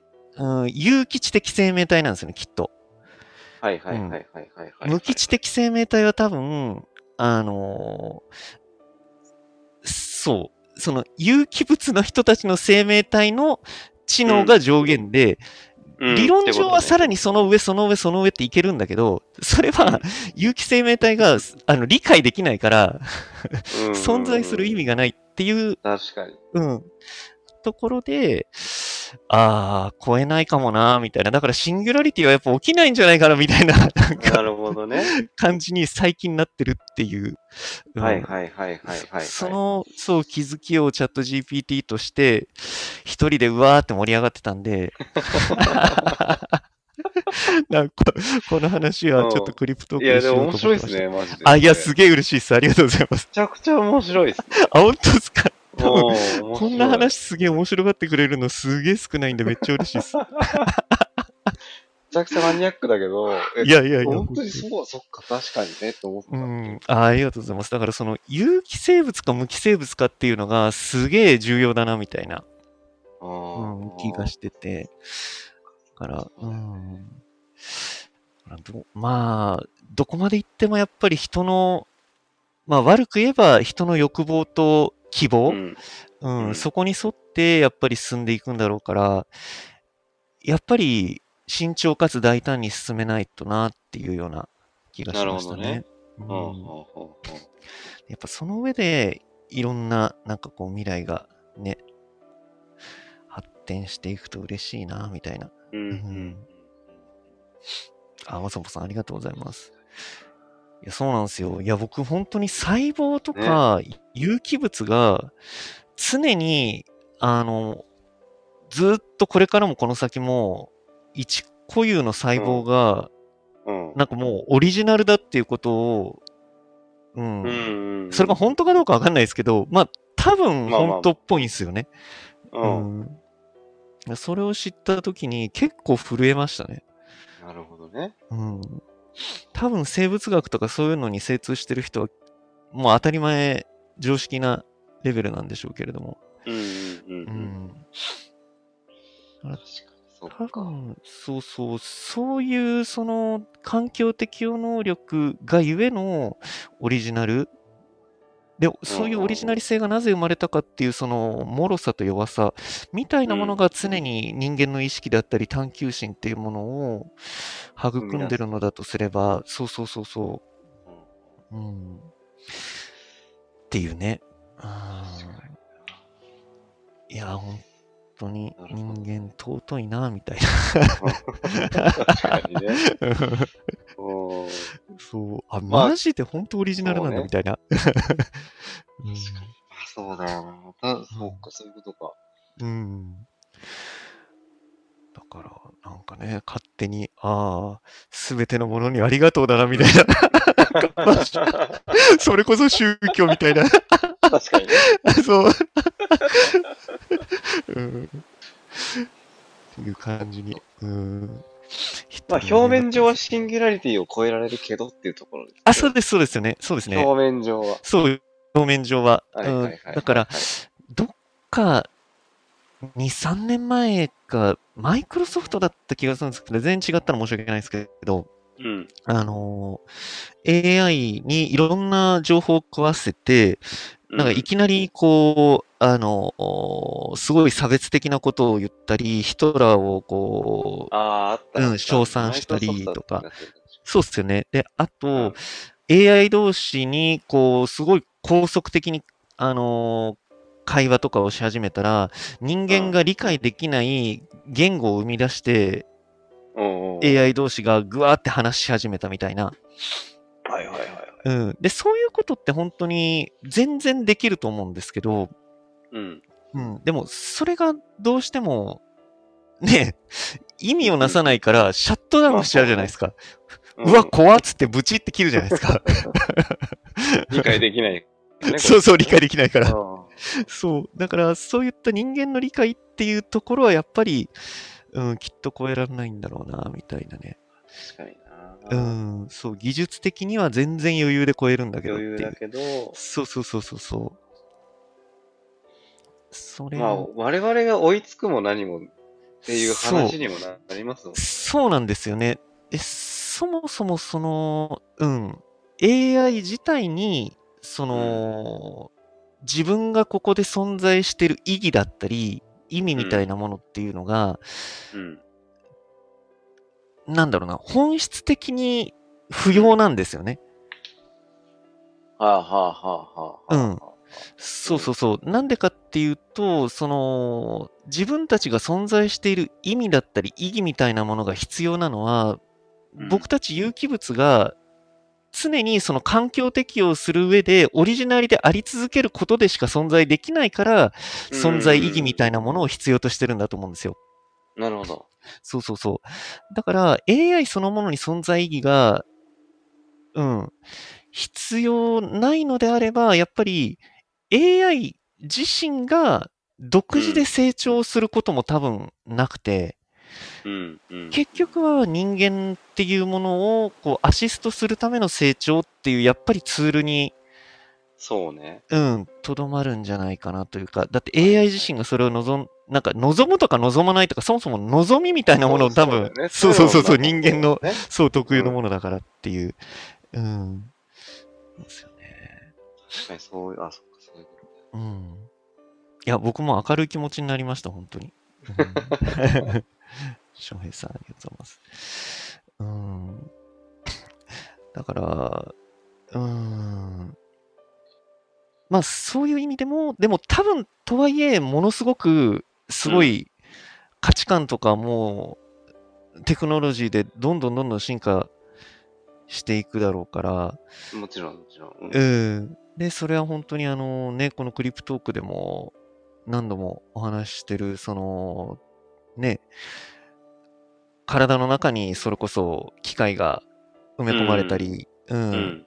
細胞レベルのナノ機械が出たら意識すらクラウド化するかもしれないみたいな。はいはいはいはい。うん。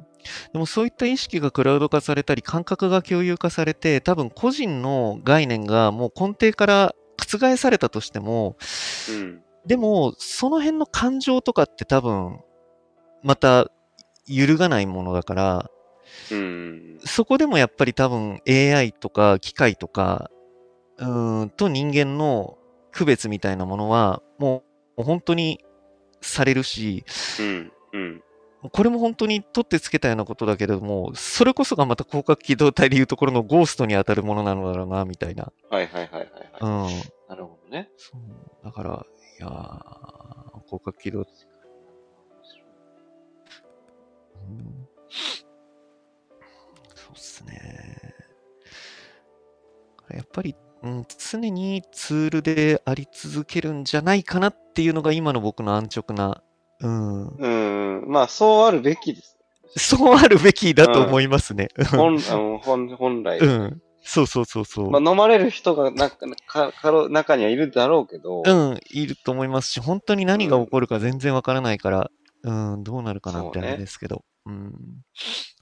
かね本来はその AI と人間との付き合い方っていうのは本来ツールであるべきっていうのは、うやっぱん、ずっと、ここはやっぱそうっりすねそうあるべきっていう考えは、うん、うん持った方がいいですね、今後もねいいと思いますね、本当に。ううんん。だし、その、意識だったり感情とかを模倣できる、えーものは絶対にこれから起こるし、じゃあそれは意識じゃないのかとか、感情じゃないのかっていう風な議論も絶対にあるだろうしう、んうんうんで、それを感情じゃないって言い切るのもまたちょっと違うような気もするんですけど、わかるわかるわかる。うん難しいですね、それはねう、難しいんですよね。うんううんうんん、ただ、やっぱり人の感情と、あのーその AI がプログラミングされて感情たるものっていうものは、やっぱりどこかでセパレート、完全に一緒のものうん。として、うーん、見る。見てもいいんだけど、見てもいいんだけど、ううん。うん。ん。やっぱりどこかで客観的な視点は持っておきたいなそうですね。うん、なんとなく、うん、だって、うん、めちゃめちゃ強いですからね、無機物 は。本確かに当に。確かにね。うん。マイナス何度でも生きていけるいけるし、うん。うんね、何百度の世界でも生きていける し。うん。だかもうら適応力がもう桁違い。そう、適応力が桁違いなんで、うんうんうんそう、それを前提として、やっぱり、うん。うん、いろいろ受け止めて、で、自分の感情っていうものも、そういった有機物っていう制約がある上での感情なんで、うんうんうん。うんあのそこも、そうですね、踏まえて、うん、もしこれからも AI みたいなものが感情だったり、意識だったりみたいなものが、うん、存在し得たときに、眺めてたいなっていう感じですね。確かうん。いや、無機物強いに。っすよ、強すめちゃめちゃ強いっすよ。めちゃめちゃ強いですよ、本当に。うん。あ、だからなんだろうな、その、星には意識があるのかっていう話をどっかで、な なんか聞いたり、見たか、読んだかしたことがあって、で、はいはいはい。僕は意識があるとかないとかっていう話すらちょっとおかしいなと思ってて、うん。ううんん。うんうん、そうね。そうそうそう。でも、多分そういうものな気がする。な、なん、うまく言えないんですけど、うん。うんその意識がもしあると仮定したら、うんうん。なんか本当に星に意識があるかとか、そういうレベルの、なんかこう、ものな気がするんですよね。あの、無い、あの、無機物としての意識って。なるほど、なるほど。うん、そそううですそうねそうそう。だから、そもそもやっぱり、うん、ちげえっていう。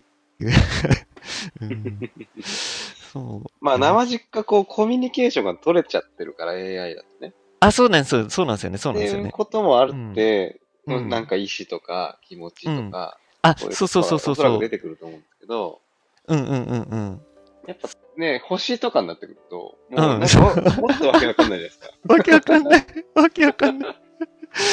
でも確かに変容してるじゃないですか。まあ、それはそうですね。そう、確かに何何億年かけて星は爆発して、星はまた生まれてみたいな。うんうんうん。そうそうそう。変化はしてるわけで。うん。っていうね。面白いな。有機物、無機物で AI を、うん。 AI の話をしたのは初めて。うん。 そうっすよ ね。いや、本当に、いや、もう、つとっかかりは単純に本当、いや、自分の今作ってる物語にどこまでリアリティだったり、なんかこう、うん、信憑性を持たせるかみたいな感じで、いろいろ話聞いてたら、うん、こんなうん、ってこと感じになりましたってね。ことだよね。 そうそうそう そう。うん夢は無機物になるの、なることです。うん、 夢、そうね、 夢、そう、でも本当無、敵無敵。そう、無敵。 でも、今の僕たちの有機物みたいなものが持ち得てる意識とはまた全然、あの、ね主主観の意識が絶対違うんで。 どんな気ち持ちになってるかがね、 想像つかないですけどね、どうなんですかね。 本当に。そう。うーん。で、有機物と無機物の違いも何なのかっていうのも、ちょっとまだ全然わかっ僕理解できてないんですけど、結うん局、あの、げえっ、と、原子と、うーん分子、うん、原子か。原子の組み合わせっぽいですね。うーうんん。その水素と炭素が、あのー合わさって、で、その他のいろんなアミノ酸だったり、核酸だったりみたいなものの、いろんな要素が混じり合って、有機物たらしめてるのと、それ以外の原子とかが、うん結びついて、無機物になってるみたいな。だから、あはうん、元を正せば、うん、素粒子。うんうん素粒子とか電子か、ううんうんん、僕たちの、うん、存在がたらしめてる一番最小単位は電子とか素粒子になるんだけれどもそこから、うんあのー結びつきだったりによって有機物と無機物の違いが出てみたいな、うん、だからいやー今更ながらなんか科学深いなーみたい なうんすごいですね。 本当にすごねい無機物は何考えてるんですかね、マジで。よ。いや、本当にね、ね。全くわかんないですよね。考えてる全くわかんねえ。そう、そうそうそう、むそそもそもね。そもそも考えてられるんですかみたいな。ね。 本当に。ね、深海派、へえ、猛毒ガスが吹き出す400度の頃に。の頃に。もう、その時点で意味わかんないじゃないですか。だって、8000メートルなのに、え、400度とかだったら水とか蒸発しないのとか、なんかバカみたいな疑問が浮かびますよね。 確かにね。当 に確かに、どうなってるのそこれはね、何こみたいな。れね。うん。やっぱわかんない。すごいっすね、やっぱね。なんか、ねすごいしか出てこない。そう、すごいしか出てこないですよね。うんでもやっぱり元を正せば本当にそういった、その半導体だったり、そういうね、AI とか、そのプログラムが動く、その元のチップとかも、そういうものが動いて成り立ってるっぽいから、いうんや、だから本当すげえな、みたいな。うんそうでで、なおかつまだそれって完全に解明されてないみたいなさ、なんか、あうん量子力学の世界とかも。いや、なんか、おもろみたいな。あ、すごいな。うん、本当に、うんみたいなことを、うんるほどねまあチャット GPT と話してましたね。だから、いや、やっぱりすげえ勉強になるっすね。うん、チャット GPT は。うん。だから、まあ、やっぱり本当に教育にはぜひぜひ活かしてほしいし、うんうん。なんかこう、自分の疑問に思ったことを、こう、うん、知るツールとしてまあは、そうですね。うん、すごくいいし、何も考えなくなってしまうみたいな、安直に言う人いるけど、いや、逆だからみたいな。 うんうん。うん自分の興味とそうかです、ね。うん、イマジネーシそうョだンとが、それによって高まるわけなんで、うんう。ん。だから本当に、うん、光超えたい。 高速。 ね、高速もまたね、これ、うん。ねこれたいか思ったことない。え 光の速さまで行くと、また、時間の流れが、うん、止まったりするらしいですから、そこもまたね、うおー、んなるほどね。うん、もうそういう理由やべね。え、やべえ、 ね、光は。 ね、うーん双子のパラドックス。ううんんいやすごいですね、でもね。ー、ねえ技術うーん。いや、まさか本当に自分もそこまで、なんかうこんう、うん。あ自分の中で話が膨らむとは思わなかったから、なるほいや、どね。本当にやっぱり、うん、AI 活用って多分これからすごい進むんだろうなってうんういう、んうん。うん、ところもあるし、うん、いや、楽しいっすね、本当単純に。なるほどねうんうんうんうん。うん。黒さん大丈夫かな戻って来られるかな聞いてはいあるーどうのもあ、ど来うてもるちょっとね、今、ああ、いや、全然朝全の然。娘のあの、ちょっと片耳で聞いてましたけど、なかなかエキサイティングな話なんですって。あのい、や、すうんちょっとあれをちょっっと放出させましたね。その、究極の DAO っていうやつで、その、と。はいはいはいはい。中央が AI で、うん周りも AI っていう、究極の DAO。でもそれって、ああ、なるほどね。うん僕ら人間は多分認識できないから、うん。結局さっきのその、なんか人知を超えられないっていうのは、ん結果的に人知を超えてるものが僕らをが認識できないから、うん。うんうん。その存在を、その、うんがそもそもわからないっていう、だから、うそうん。いうふうに考えるあと、あ、なるほどね。その僕らって結局、なんかその、見たいものをというか、見れるものを、もっと言えば見たいものを見たいようにしか見てないから、そのそう先には、そうそう、うないっん。ていうなんかね、ありますよね、そういうの。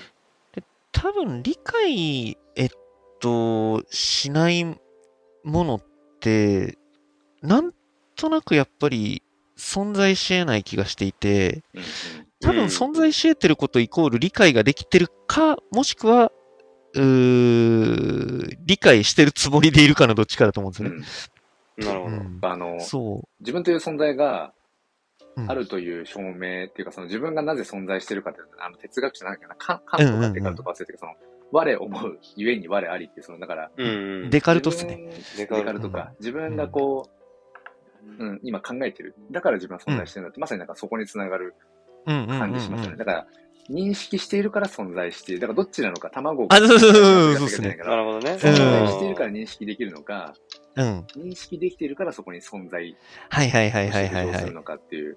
そうっすね。深いめっちゃ深いなと思って。でもなんか、まあ詰まるとこう最終的にこう、なんかそのテクノロジーの進化の突き詰ま、突き詰めていくと、うん。なんか僕が思うのが、やっぱその、ここ数年、やっぱり祖父母が、あうんうんの、うん他界してとかっていう、その目の前でね、その死を、うん、目の当たりにする中で、うん。なんだろう、あ、じゃあ今目の前にあるこのフィジカルのこの、まあ要は、うんね、体って何なんだろうなとか、うんうんうんうん。じゃあこれって、その死って何なんだろうというか、その、じゃあ、結局、その、有有有機物は有機物だけど、うん。うんでもこのね、目の前にいるもうばあちゃん、じいちゃんっていうのは、とはまあ喋れうない。ん。ここれっれて何なんだろうとか、いろろいろ考えた時うんに、うんうんうん。最終的にその分かんないものってやっぱ心心の心存、在心。うん。うだん。なっていうのは本当に、だから、なんですかね、こう、フィジカルとして僕らがこう心はね存在し得るのは、この、要うはね、ん。その命の器としてのこの体うが、ん有機物の体があるから、うん。このね、現世で今存在し得てるわけで、うん。うん。じゃあなんかその、要は肉体としてもう死うん死んでしまいましたっていう、うん。心臓は止まった、じゃあ心ってどこに行ったんだみたいな、うん。ね、なんかそこはきっと最後の最後まで分解していってもそうなんすよね。だろうなっていう、なんか、どうしようもない話ですけどね。いえいえいえいえ、なるほどね。心、そうっすね。それまた、なんだろうな。あ、今、まさぽんさんがおっしゃってくれてる超弦理論の、う、うんうんところに、全然結びつかないかもしれないですけど、すごい、なんだろう、この超うん感感覚っすよ。感覚なんですけど、うん。今のその、クルさんがおっしゃってくれた意識の問題とか、心の話、えっと、あれ、自分の祖父母、ばあちゃんが死んだ時の猫の話ってしたことありましたっけないかないや、いや、聞いたことないな。いかうな。ん。えっと、四十九日ってあるじゃないですか。はいはいはうい。ん。うん。で、えっと、うちのばあちゃんが、えっと、まあ、最終的にはちょっともう認知症になって、えーそのままうん、亡くなったんですけど、そはいはいの、おばあちゃんが認知症になる前に飼ってた猫がいたんですね。うんうんうん。で、ちょっと認知症もう進んできちゃったから、もう施設に入れなきゃ、ちょっともう、うん、難しいねっていう話になった時に、じゃあ猫どうするかっていうところで、あのう、んうちら家族が引き取ったんですよ。その時僕も実家にいて。うん。で、ただその猫はばあちゃんが、あと一緒に、うーん住んでた期間って多分1年とか多分2年もないんですよね。1年強とか多分そなるほんどねくらい、うん、うん。なんですよ。で、ただ、そのばあちゃん亡くなって、お骨をこう持って帰って、うん。で、えーっと、まあ、その部屋に収めてたんですよね。うん。で、ただその間、その猫がもうずーっとその部屋にいるんですよ。へえ。うん。ずーっといて、でうんしかも、これもう本当にたまたまかもしれないですけど、本当に四十九日になった途端に、そ、の部屋に行くことがなくなったんですよ、その猫が。うんへえ、何それ何それじゃないですか。 何それうんだから本当にその、なんか魂っていうものって本当にあるんじゃないかなって、なんかこう思わざる得ないというか、なんか本当にたまた、まの可能性の方が高いかもしれないけど、でもその辺って単純に僕たちがまだ解明できてない何かだったり、うんうんうん。もしくは本いや、当全に然ありますよね、そういう。そうなんですよね。で、うんまさぽんさんが今おっしゃってくれたような超弦理論とかのその11次元、その量子力学のところまで行くと、そもそも量子だったり電子みたいなものがそこに存在し得てるっていうことすらも11次元のあのうんうんうんうん。仮説を解かないと、そもそもありえないみたいな、はいはいはい。うん、ものとか、そういうところも踏まえて、本当にその魂だったり何だったり、僕たちがまだ全然い、いわゆるオカルトと言ってるようなうんうんうんものすらも、実は科学的な、うーん、まあ、科学的な証明っていうことすらもそもそも何なんだよって話なんですけど、ああ、確かにね。そうそうそう、なんかあるような気がしてて、やっぱし、うーん、面白いなっていう、 なんかもう、な全部面白いなしか言えないですけど、最終的な感想。 うそんう、確かにね。なんうんか、こう、こう、あ、こうなる根拠みたいなものが、うんうんうんうん。こう探し得ないというか、そうそうそうそうそう全そ然う。わかんないじゃないですか。全然わかんないっすね。マジで。本当にこういうことがあったんだよっていう、そうのん絶対なん、なんかしらあると思うんですよ。僕うも、んうんうんうんうん。その四十九日で、そうんの猫ちゃんが、あそうそうそうそうそう亡ねくなったっていうう。ん。これ多分僕もこういうのあるじゃないですか。なんか、うん。うん。何それみたいなエピソード。はいはいはい。ありますね。うんい。ろいろあるから、なんかあると思うんですよ、僕も。うん。全部偶然でしょとか、そういうもので片付けられないことかなとも、僕も思うんだけど、うん。じゃあなんで怒ってんのって。そうそうそうね。うん。あ、まさもさんのこの話もすごいっすね。四十九日の時に仏壇の青い光が揺れて、それを10人が同時に見たっていうね。すごすごっ。